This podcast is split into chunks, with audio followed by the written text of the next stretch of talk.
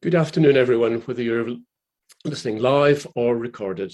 Welcome to the BTOG Essential Update uh, with a surgical bent uh, for this multi-professional audience. Uh, next slide, please. I can reassure you that the sponsorship to BTOG is entirely independent of, of the, the, the content, who, whoever is uh, uh, sponsoring the event. Next slide, please.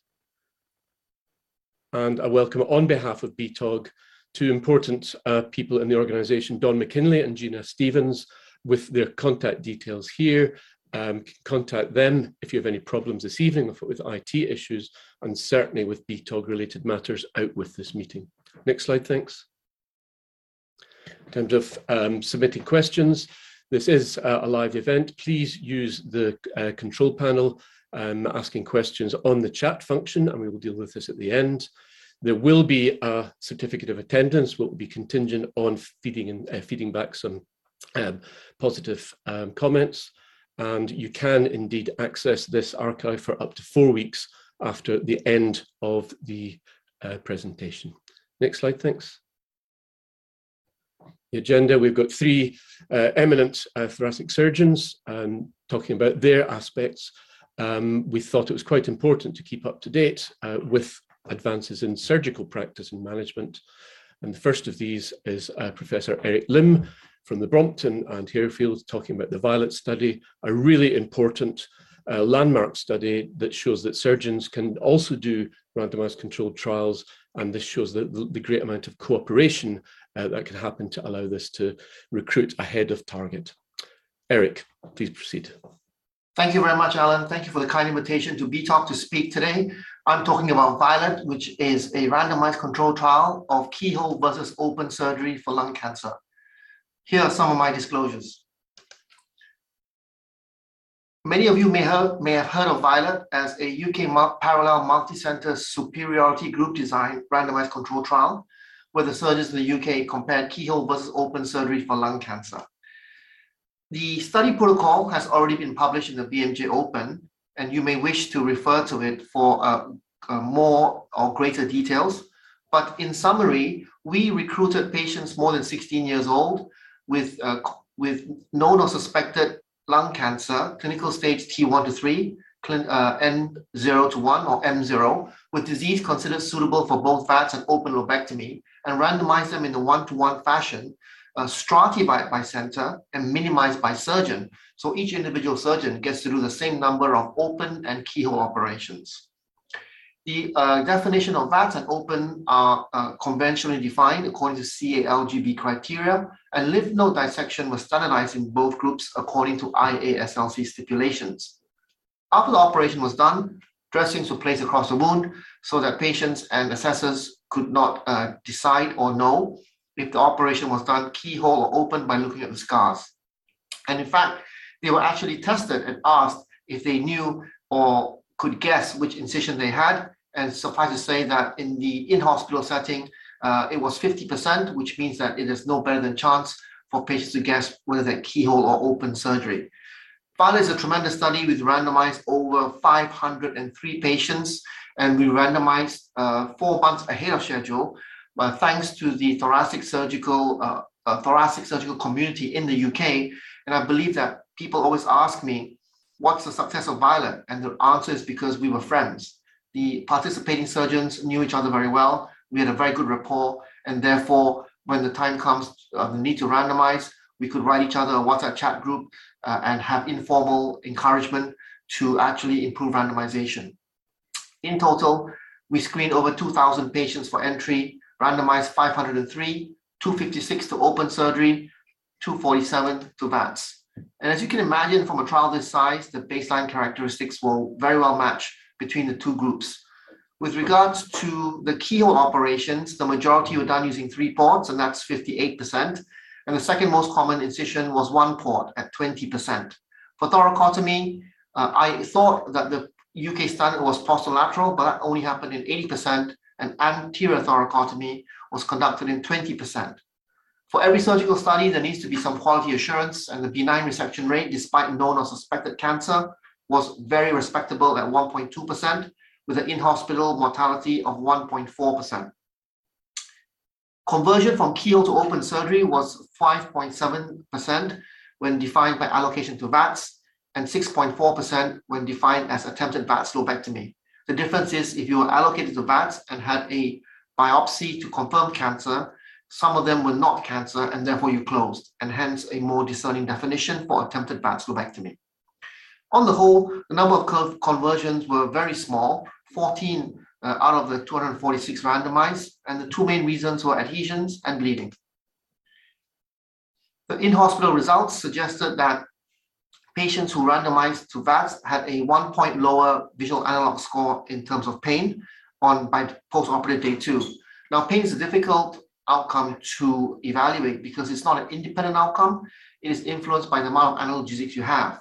And when we accounted for each and every analgesic a patient received, we found that the VATS lobectomy patients uh, had one point less pain despite receiving 10% less analgesics confirming that a keyhole operation is in fact uh, less painful. We prospectively defined all the key complications that we wanted to track. And to my surprise, we found that patients who were randomized to VATS had a 26% reduction in in-hospital complications. Now, there were two complications that were noted to be higher in the VATS arm, neither of which was statistically significant, but thought to mention uh, for completeness. One of them was intraoperative bleeding, at 4.7% for VATS and 0.8% for open, and one was persi persistent air leak, defined as the need to go home on Heimlich back, which is 15% for VATS and 8% for open. The serious adverse events were similar in both arms of the study. We found that the median length of stay was one day shorter with VATS and a median of four versus five for open surgery, and that was considered to be highly statistically significant. With regards to oncologic safety and efficacy, the number of lymph nodes harvested in both arms was the same, lymph node stations, which was five, and the median number of mediastinal lymph node station harvested was the same at three. Some consider upstaging of the lymph nodes from clinical N0 to 1 to pathologic N2 a more discriminating feature of the quality of lymph node dissection, and we're pleased to report it was 6.2 in VATS and 4.8% for open. Complete R0 section was the same in both arms, approximately 97%. Our primary outcome was physical function at five weeks, and we found a statistically significant improvement of approximately 4.6 points in terms of a physical function scale at five weeks. Physical function is a really difficult uh, outcome to interpret Suffice to say that it's a score from 0 to 10. So 4.6 actually represents 4.6% difference uh, between the two groups. And one uh, might ask, well, well, that physical function is quite small, the difference. It's because physical function is a function of time. It's not the same at each time point. And whilst at five weeks, you get approximately 4.6% difference, at uh, two weeks, the difference was closer to 13%.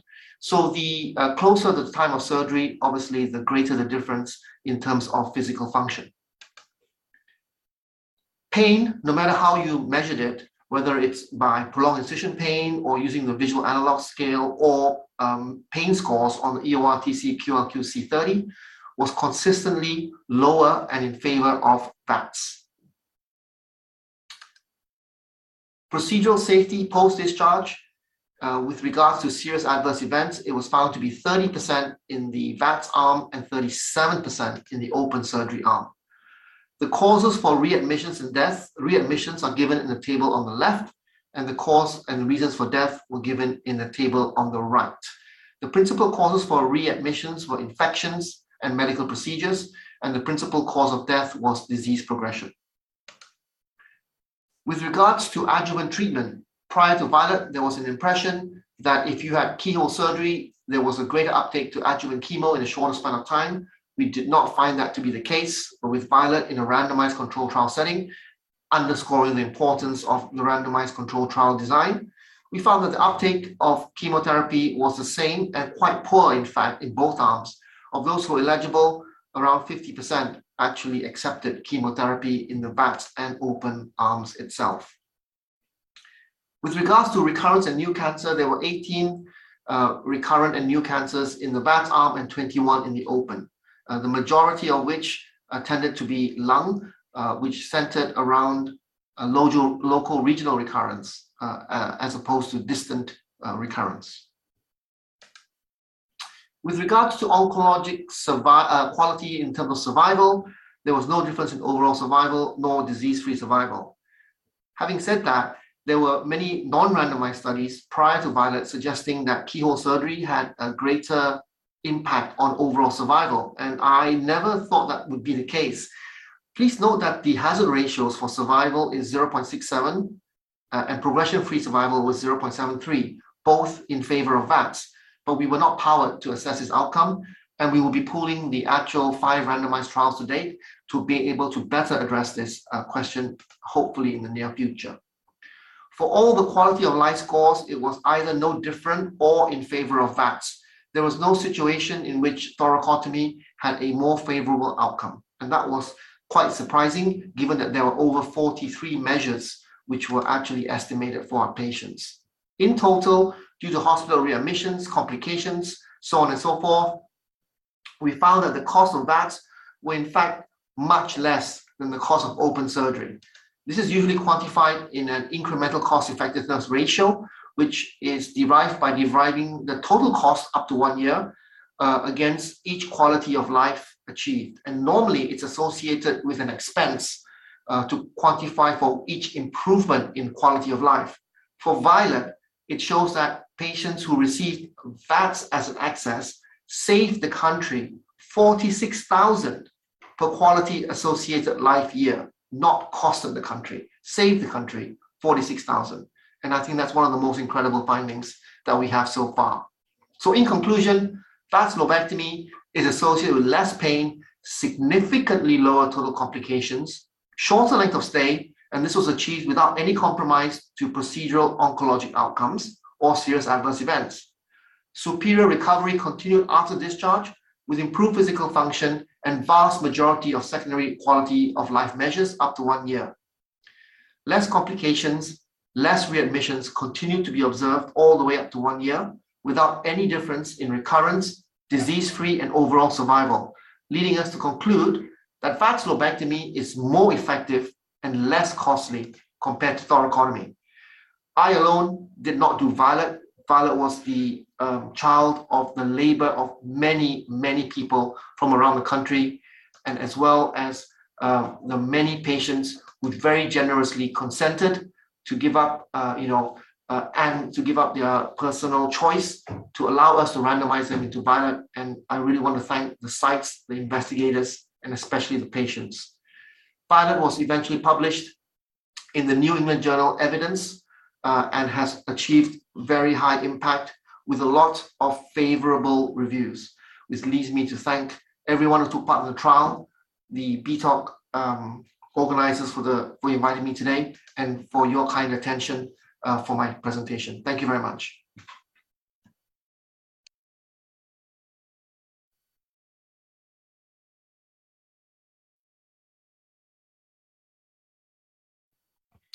Eric, thank you very much for that very clear, concise, and uh, very timely um, description of Violet. As I said at the beginning, we'll take panel discussions at the end.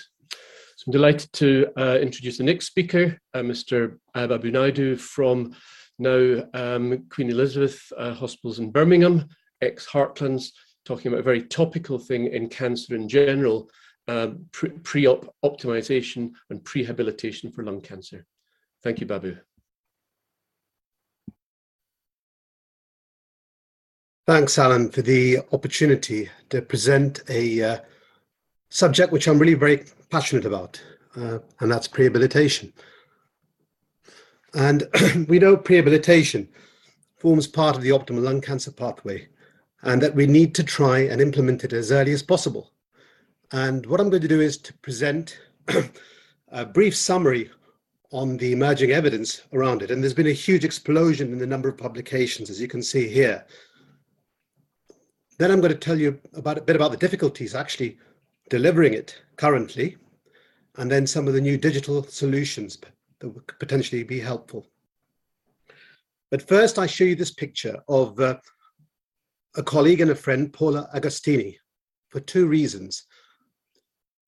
The first is that for the last decade, she's been publishing work on risk factors for complications, modifiable risk factors, namely COPD, exercise capacity, lung function, smoking status. And that's, of course, very relevant to our talk today. The second reason I show you this picture, which is taken about a month ago, which is the base camp of Everest, is really to bring to your attention that actually performing lung resection surgery is rather like climbing Everest. Now, when you climb Everest, you undergo a, a, a, a, prehabilitate, a, a, sort of rehabilitation program. So similarly, should we not be doing this for our patients?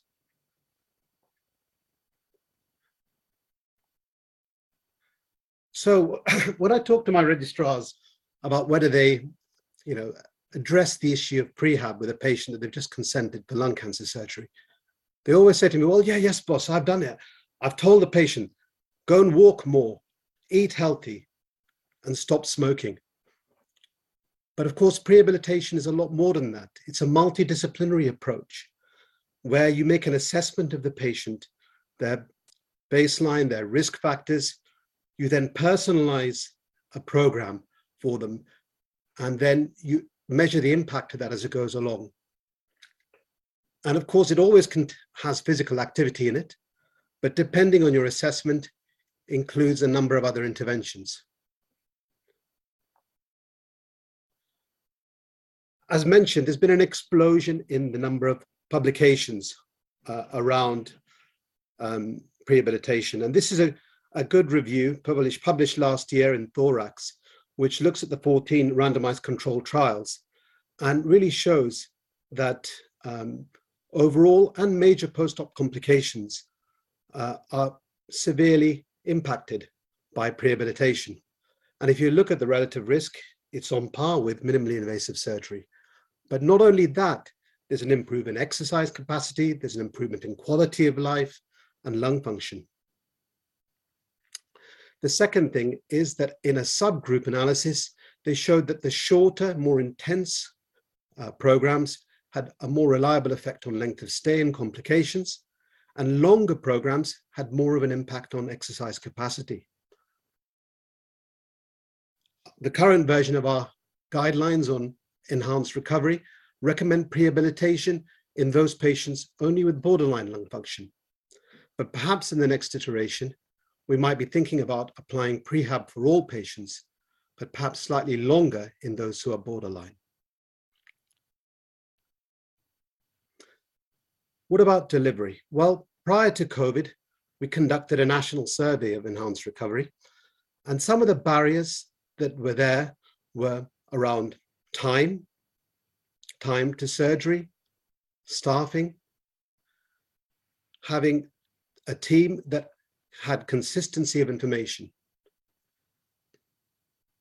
And of course, following COVID, most badly affected by uh, by by uh, services that are affected were rehabilitation services. Uh, in our own department, where we were quite active in prehab, uh, during this period, we've had very little. And when we conducted a survey of this uh, last year, uh, you can see that's a, a, national picture. So are, are, there any solutions to this? Well, um, digital prehabilitation is a potential. And we developed uh, an app-based uh, COPD pulmonary rehab program, and we delivered it in a group of patients, uh, and we showed that it was feasible to do so, even in those patients uh, who were elderly and technology naive. And we were able to deliver on average around three weeks, and this was associated with a 100 meter increase in their shuttle walk.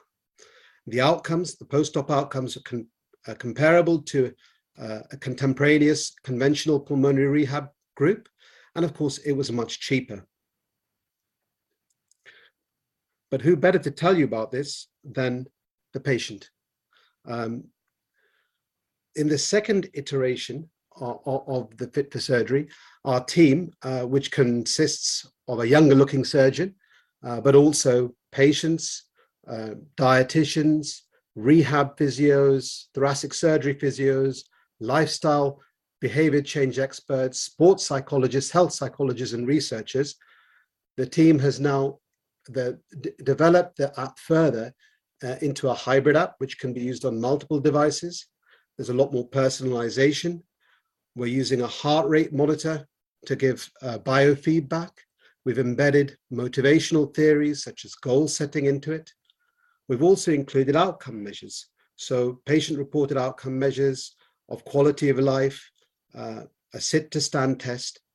And we've also incorporated the nutritional uh, assessment and intervention.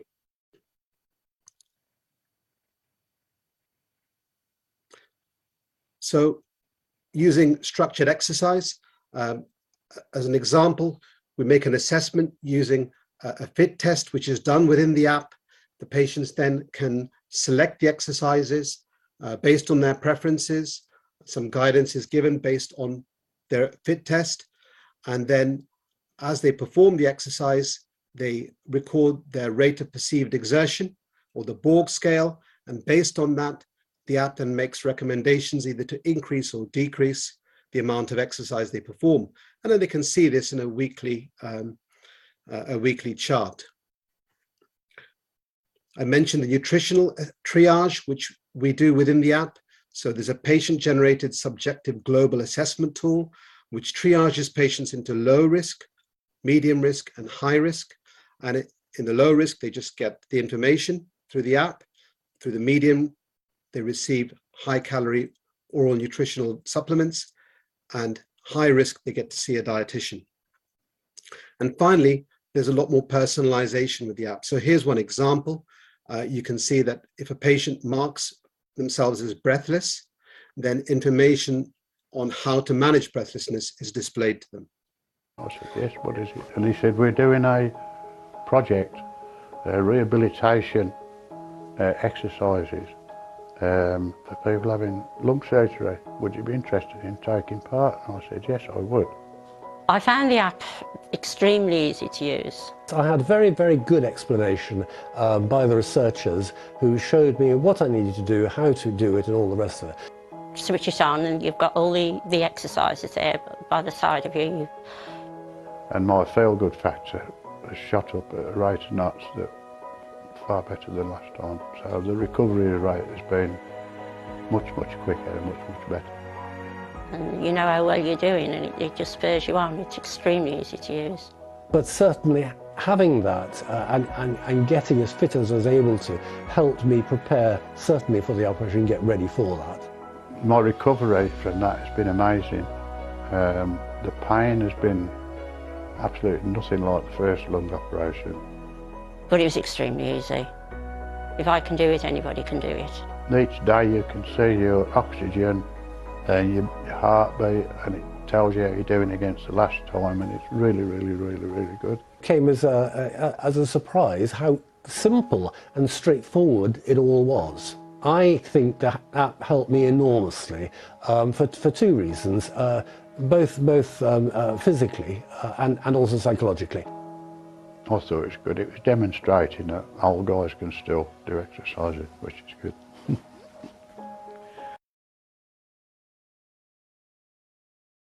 I think that's a very powerful message. Um, and based on, on the feasibility study, the NIHR have funded us to do a large multi-center trial.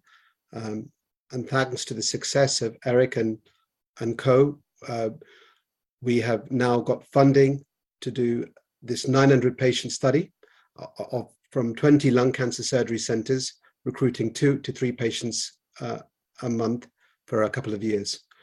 Um, so if you are interested in uh, your center being part of this, uh, please do drop us a line.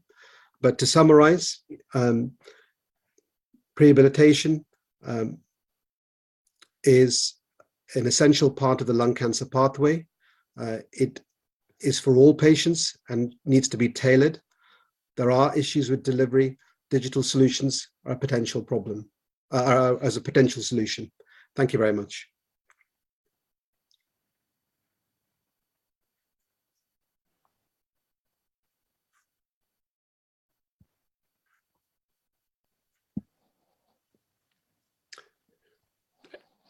Babu, excuse me, thank you very much uh, for that. Um, we have also started a, a, prehab program, but we're still very keen to uh, get involved in fit for surgery to, to randomize our patients. So Babu's talked about um, optimizing our patients before surgery. And now uh, Matthew Thomas, one of my recently appointed colleagues a couple of years ago at the Golden Jubilee in the west of Scotland, um, having spent some time in the factory in Shanghai, uh, he's going to talk about um, it's going to be segmentectomy as a possible alternative for the management of primary lung cancer. Thank you.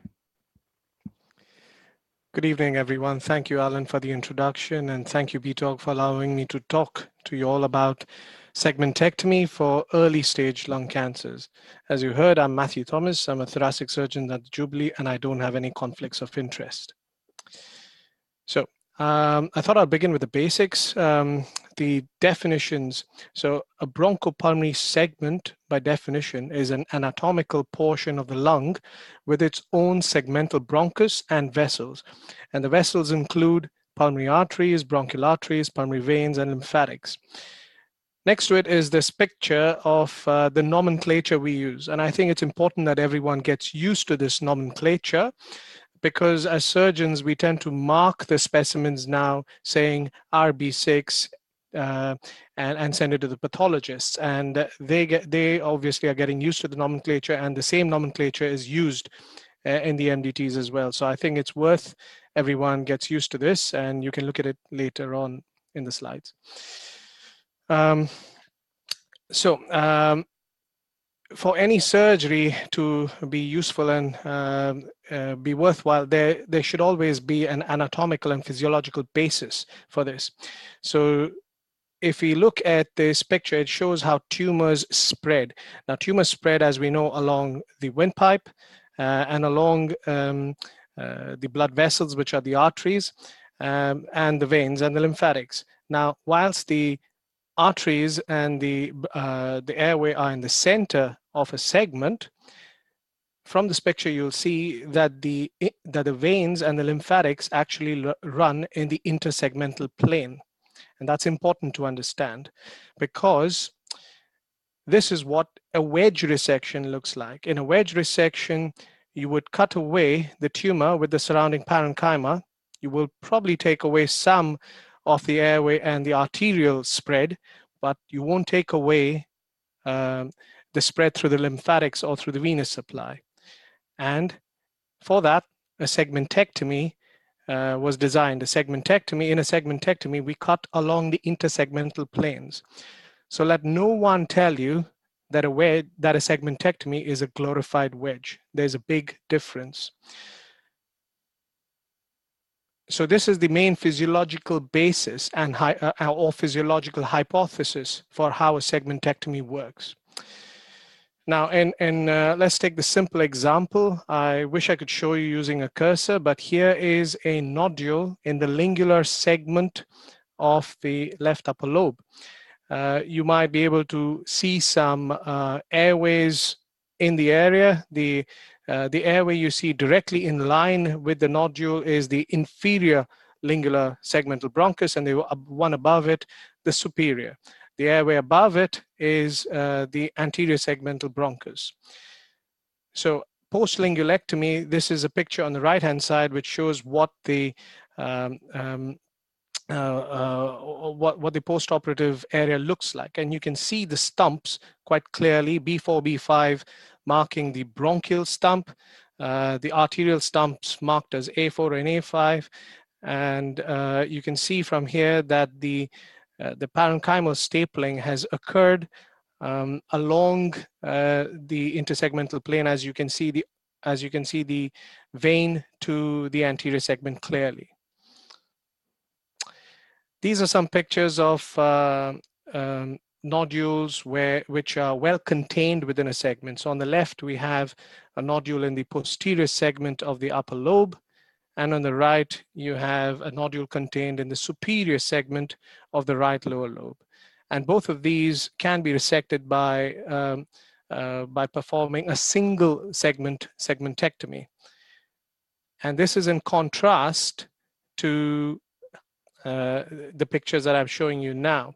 So in the previous ones, you would easily get two centimeter parenchymal margins. Whereas if you look at the picture on the left, uh, the nodule straddles two segments. It straddles the apical and the posterior segmental uh, areas of the right upper lobe. Uh, and therefore, I went ahead and did a segment, a double segmentectomy. Similarly, on the on the right hand side, that particular nodule in the left upper lobe straddles the apical and posterior segments. So you would have to design your segmentectomy based on uh, ensuring that you've got enough parenchymal margins. And if you think the parenchymal margins are spilling over into another segment, consider a double segmentectomy. Now, those were relatively easy to do, but this one is complicated. This is a, um, a nodule that's in the right lower lobe, and, it's and it sits um, between the lateral and posterior segments of the right lower lobe any segmentectomy in the lower lobe of uh, either lung is a little bit more challenging and technically difficult, but still achievable. So we've seen the, uh, the physiological hypotheses of how segmentectomy uh, can work. We've seen what we can achieve uh, in, in terms of the resections. But as a surgeon, the next few questions which I would ask myself is, okay, I know how I know uh, why I can do it, but how should I do it? I mean, how much should I resect? Where did these two centimeter margins come from? Is there any evidence for it? So I'll present that to you. And then after that, what are the outcomes of segmentectomy? I mean, we are doing lobectomies. Is segmentectomy as good as a lobectomy? What are the outcomes? And then finally, we'll go through some unique scenarios.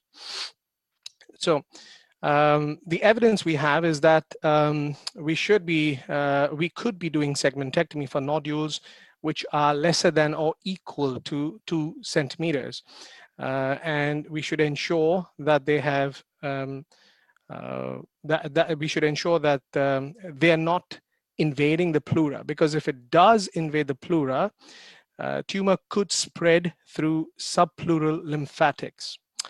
And um, finally, as I said earlier, you, you would want to design your segmentectomy such that you have two centimeter parenchymal margins. Now, to get the to the intersegmental plane, you could do that in various ways. I'm sure the surgeons in the group would have various ideas, but these are the two that I have been trained and have used.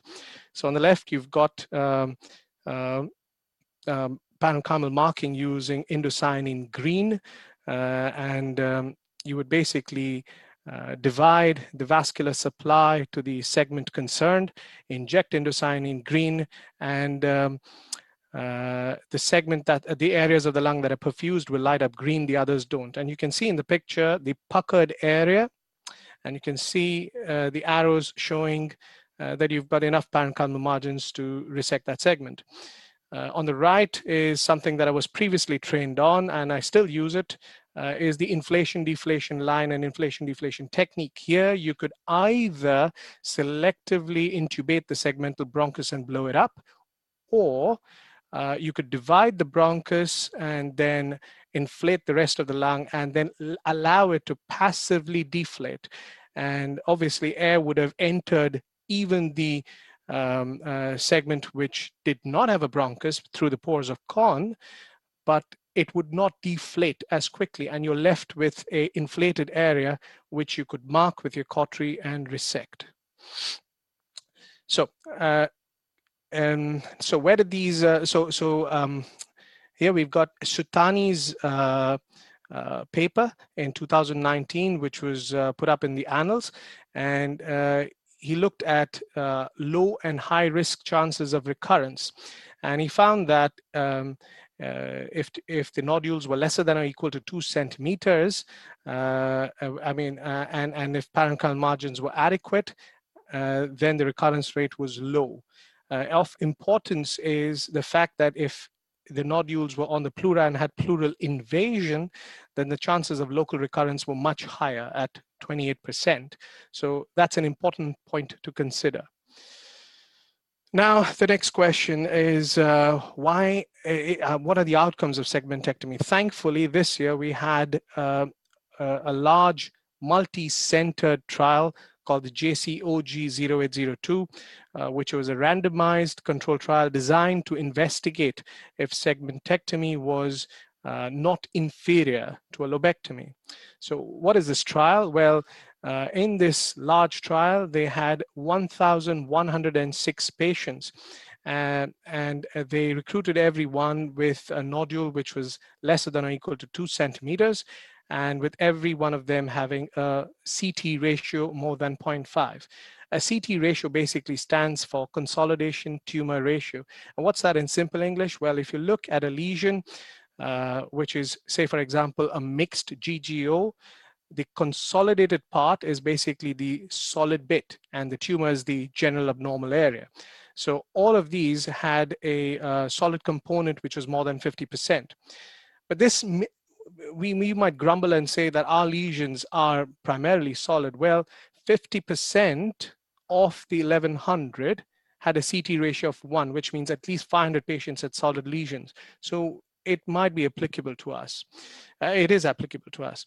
Um, they followed the they followed up the patients for 7.3 years as their median follow-up. Some of the follow-ups went up to 10 years, and during the surgery, uh, they inspected the N1 nodes, and if the N1 nodes looked abnormal, they did a frozen section, and if it came back positive, they converted to a lobectomy.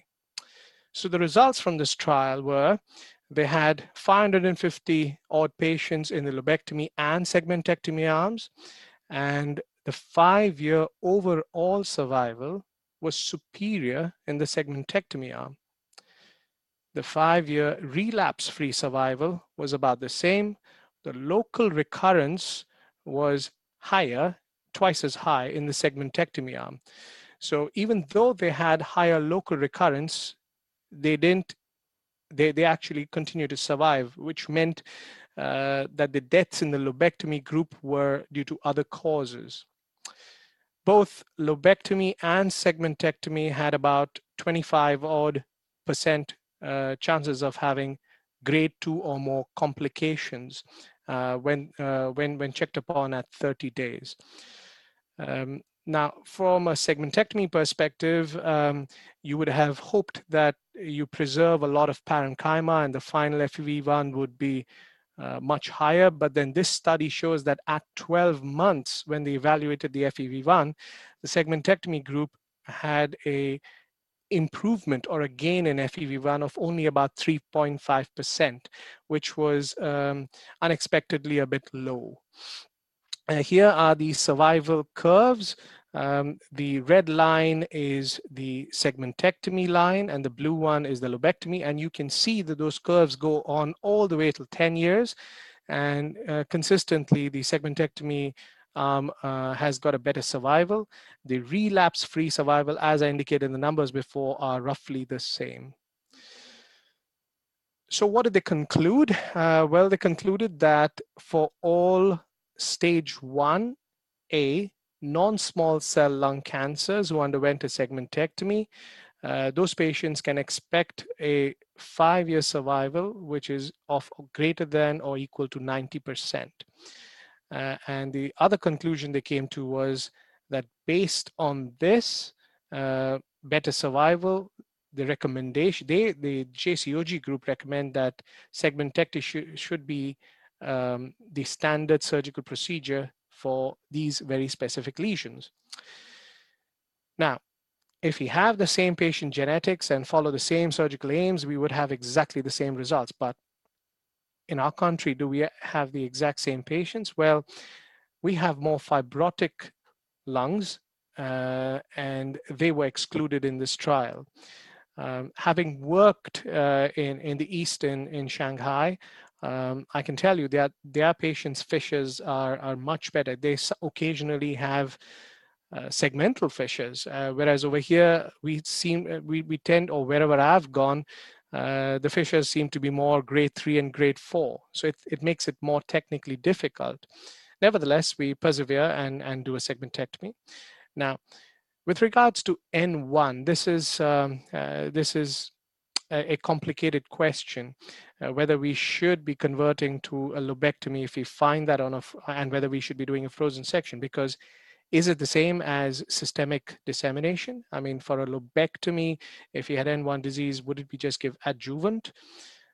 Um, the next question is about pleural invasion. Um, uh, we've seen that there is a higher recurrence rate uh, if, if pleura is invaded. So should we go back and do a lobectomy? Um, what do we do for recurrences? Uh, I can tell you in the trial, uh, a quarter of the patients underwent further surgery, a quarter of them had radiotherapy, and about half of them had uh, chemotherapy. Um, so uh, the question remains, what should we do? Uh, and the follow-up plan in the trial, well, they uh, they had CT scans every six months for the first two years, and following that, up to year five, uh, they scanned the patients once a year. Um, they found that uh, about um, uh, uh, that, that most of the recurrences tended to occur at two and a half years. Now, moving on to our current trends uh, in, in the segmentectomy world, uh, well, screening is uh, is becoming more frequent. It's it's then very in, in a, a lot of places in England, um, and and we are diagnosing more and more smaller lesions. So I think uh, we will have more patients who are eligible for a segmentectomy. Now, some of these patients would have nodules in um, uh, in structurally confusing bits of the lung uh, or might require complex segmentectomies. Uh, few of us are able to um, three-dimensionally map out a CT in our brain, but most of us, uh, or, or, or, at least um, some of us may not be able to, are not blessed with that ability. So um, there are lots of um, virtual planning softwares out there uh, which might be able to help. Uh, so either we should use that or get trained in how better to read a CT scan. Um, as a competitor, there are uh, oncological trials for uh, um, coming up soon, I think, for stage one. Uh, so, uh, but the message is quite clear. we have a 90%, more than 90% survival if we do a segmentectomy. In conclusion, um, segmentectomy seems superior to lobectomy for the right patient cohort. If we adhere to the oncological principles, uh, then we should get good results. We've looked at those debatable, debatable issues in the previous slides. And in 2024, the CALGB trial will come out, which might attest um, uh, the role of segmentectomy uh, thank you. That, that uh, ends my presentation and thank you to BTOG.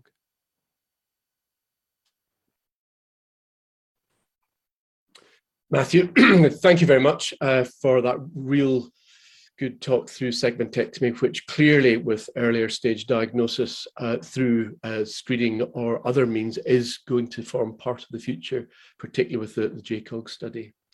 I have a couple of questions already on the chat. I would encourage those who are um, taking part in this live to pop in. So the first of these, Matthew, you've already alluded to. Um, do you routinely use frozen section on your N1 nodes? You talked about what to do when you do have N1 nodes. Do you routinely use frozen section? So um, I wouldn't consider myself the UK expert on this. So this is my personal view, and no, I don't. I, I, I, would just resect it. And, and uh, when the patient comes to MDT, I would have an MDT discussion. Okay.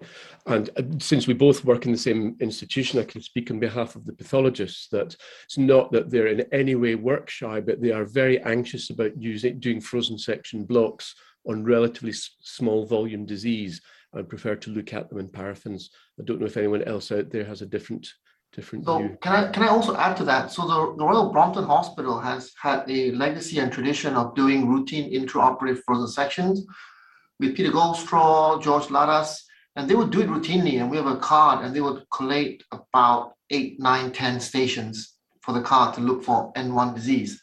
However, I've not inherited that practice because the presence of N1 disease for me, does not influence my choice of extent of resection. And certainly the influence for N1 disease on resection extent is a very uh, unique to Japanese practice. And from my point of view, if you have N1 disease and refuse to do a lobectomy and do a segmentectomy, then from an oncologic basis, how does that apply when you have hilar disease or interlobar positive? Would you then do a bilobectomy? And then if you go on even further, and therefore if you have N2 disease, would you do a pneumonectomy? So if the um, increasing transition or increasing the extent of resection doesn't hold, I personally uh, question the value, uh, unless of course you cannot achieve R0, but the actual value for a otherwise N1 positive that you can remove or is removed with the anatomic specimen for a segmentectomy. Eric, I agree, and and this is why I think uh, my personal view is as soon as the nodes are invaded, it is systemic disease, and that's why chemotherapy in the, in an adjuvant setting is important. Thank, thank you both. Uh, Babu, can I ask for some input from you personally and or behalf of your colleagues in Birmingham? What your yeah, I mean, we don't have a very um, strong history of performing segments. Uh, we usually reserve them for those patients who are borderline. Um, we're having to reevaluate what we do based on this study. Uh, so it's a work in progress. Um, but for us, obviously, it's the small tumors in those who are not fit, who are not fit uh, for larger resections that we would usually reserve this for. Okay, thank you. The other question. Ask, ask why, Babu? Oh, that's a very good question. because really there's there may not be a huge difference between the two um, you know in terms of preservation of lung function I, I, don't know whether it makes us feel better is that why we used to do it um, but um, you know I, I, do think that um, you know when we are our practice is changing isn't it we're, we're seeing smaller and smaller tumors lung cancer screening is coming um, so our, our, our, work and of course we're seeing a lot more of this ground glass and eric you're going to produce some guidance on us as to what to do with that as well. So I think, you know, in, in that context, segments are going to be more important. And I think as a surgical body, we need to embrace that. Thank you very much, all. Can I just go on to the next question, also directed towards Matthew, and sort of touching um, on what's already been said. So Matthew, and ultimately the other two, are you concerned that performing a segmentectomy leads to twice the rate of local regional recurrence for a mere 3% improvement in both survival and lung function.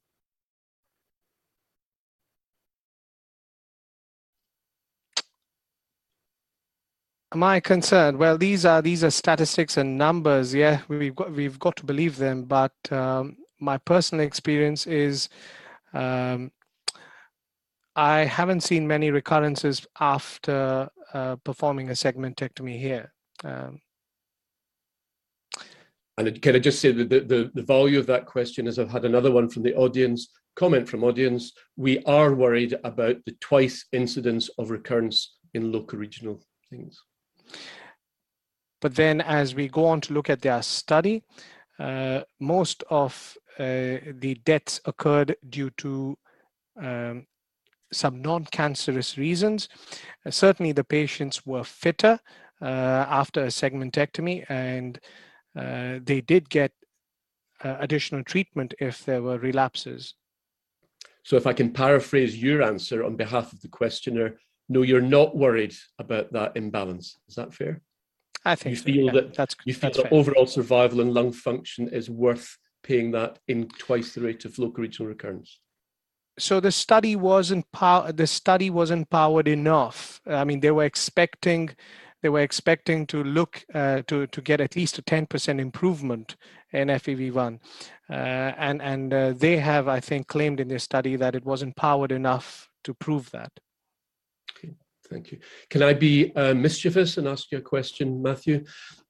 If it weren't for the advent of SABR, and although everything we do is patient focused, absolutely for best patient outcome, would thoracic surgeons be doing segmentectomy or exploring it if it weren't for the advent of SABR? Would we still be doing lobectomy? We've been doing segmentectomies for a long time, or segmentectomies have been around uh, since the late 1990s. It just became popular off late.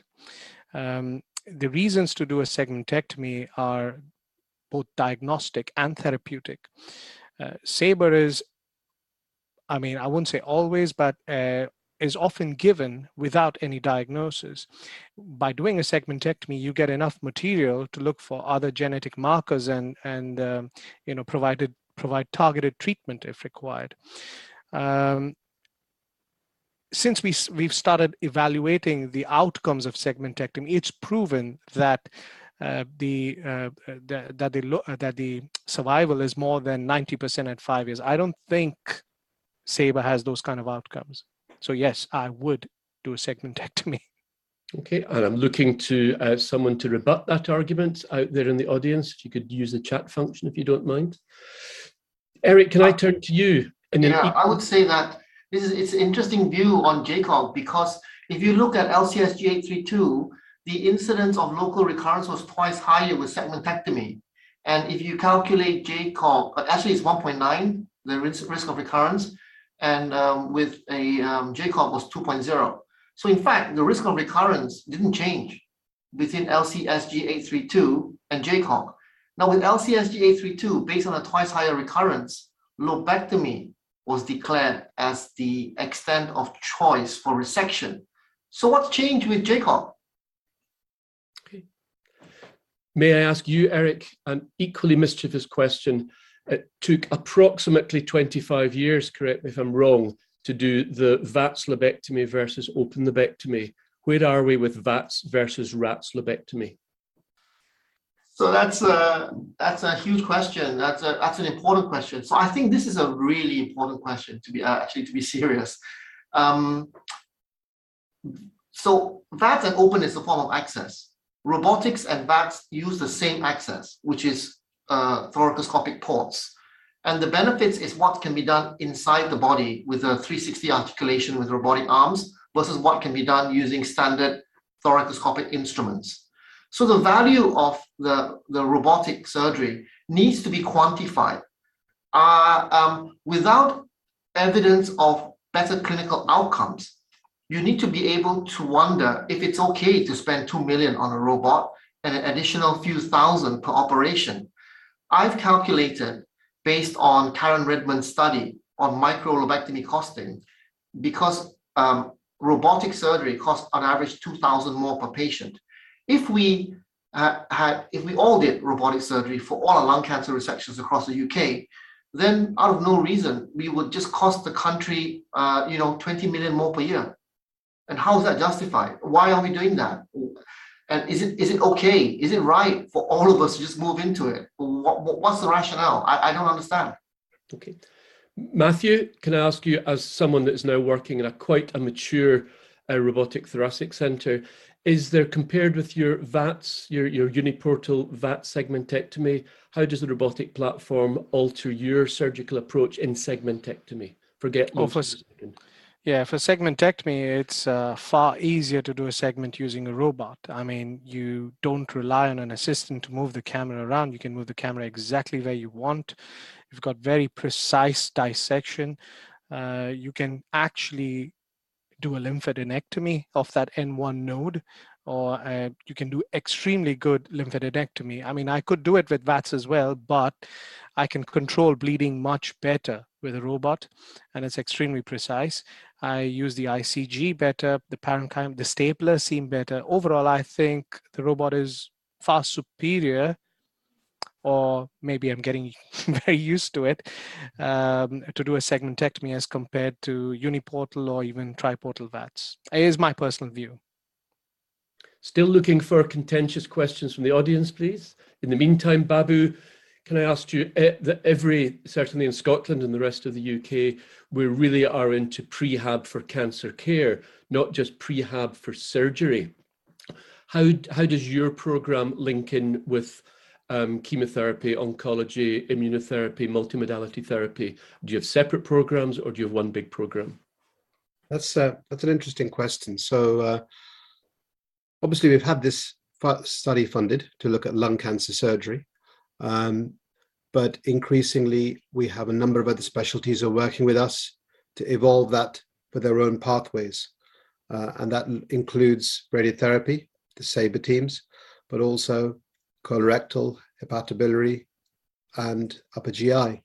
And within these types of programs, there are some uh, common contents, if you want, and then there are specific areas.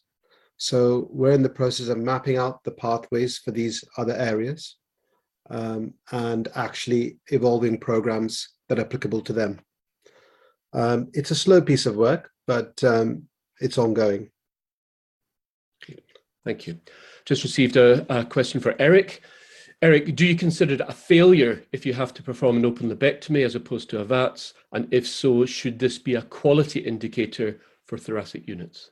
Oh, great question. Um, the short answer is no, because I don't think any conversion is a failure. Um, and the reason why I say that is because we need to do what's right for the patient. And whilst we want to have a shorter length of stay, we want to have less complications, uh, so on and so forth. We want to harness all the benefits of VATS, but that can never override safety. If you can't do the operation safely and you need to convert, please just convert. And also, I don't think it all overrides oncologic clearance and margin.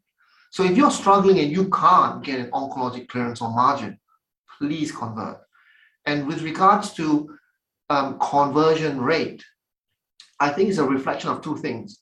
One is your case selection as to do you just accept small, easy cases? Uh, some uh, very famous surgeons around the world who goes around the world maybe uh, accepts patients which are very straightforward, and so conversion rates tends to be low.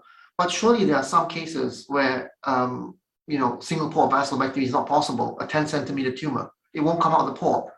You just have to do thoracotomy right from the outset. There is no shame. I think the two principal aims for a surgical operation is do it safely and get complete clearance. And with regards to the access, that's secondary to the first two. Oh, and I, I think all of us around the table would agree. Uh, but can I just ask that supplementary? Should um, minimal access uh, resection rates be a quality indicator for thoracic units? I personally don't think so because it's hard to match based on those two factors, whether there's predominant case selection and a lower threshold for safety. I don't think just because uh, you have a high uh, VATS rate necessarily, uh, you know, equates to a better outcome, but certainly every surgeon should be competent to do a VATS lobectomy. I mean, t- 10 years ago in UK, I think the, the VATS resection, VATS lobectomy rate was probably quite low, around about the 20% to 30% mark, and only a certain number of centres did it. Correct me if I'm wrong, guys, but I think that uh, VATS lobectomy is offered in every thoracic centre in UK now. Is that correct? As far as I'm aware, because yeah. VATS lobectomy now is the majority access for all lung cancer resection in the UK. Okay, and our um, certainly the the details from Doug West that we get is usually two or three years out of kilter, but I think is probably reportedly 60%, but probably realistically these days a bit higher. The time is now 1828. Uh, unless there are any other questions coming through or any comments from the panel, I will draw this to a close thanking everyone for their attention and uh, engagement, and thank to all the speakers for giving up their, their valuable time. Could I just end with one advert that these uh, essential updates, the next BTOG webinar is, as you can see on the screen, ASCO 2022 in an hour, which is on the 16th of, of, of June, and also the first BTOG face-to-face in-person meeting is on the Friday, the 8th of July and please refer to the BTOG website for further details. So ladies, gentlemen, colleagues, friends, thank you very much and uh, have a great evening and a great weekend. Thank you very much.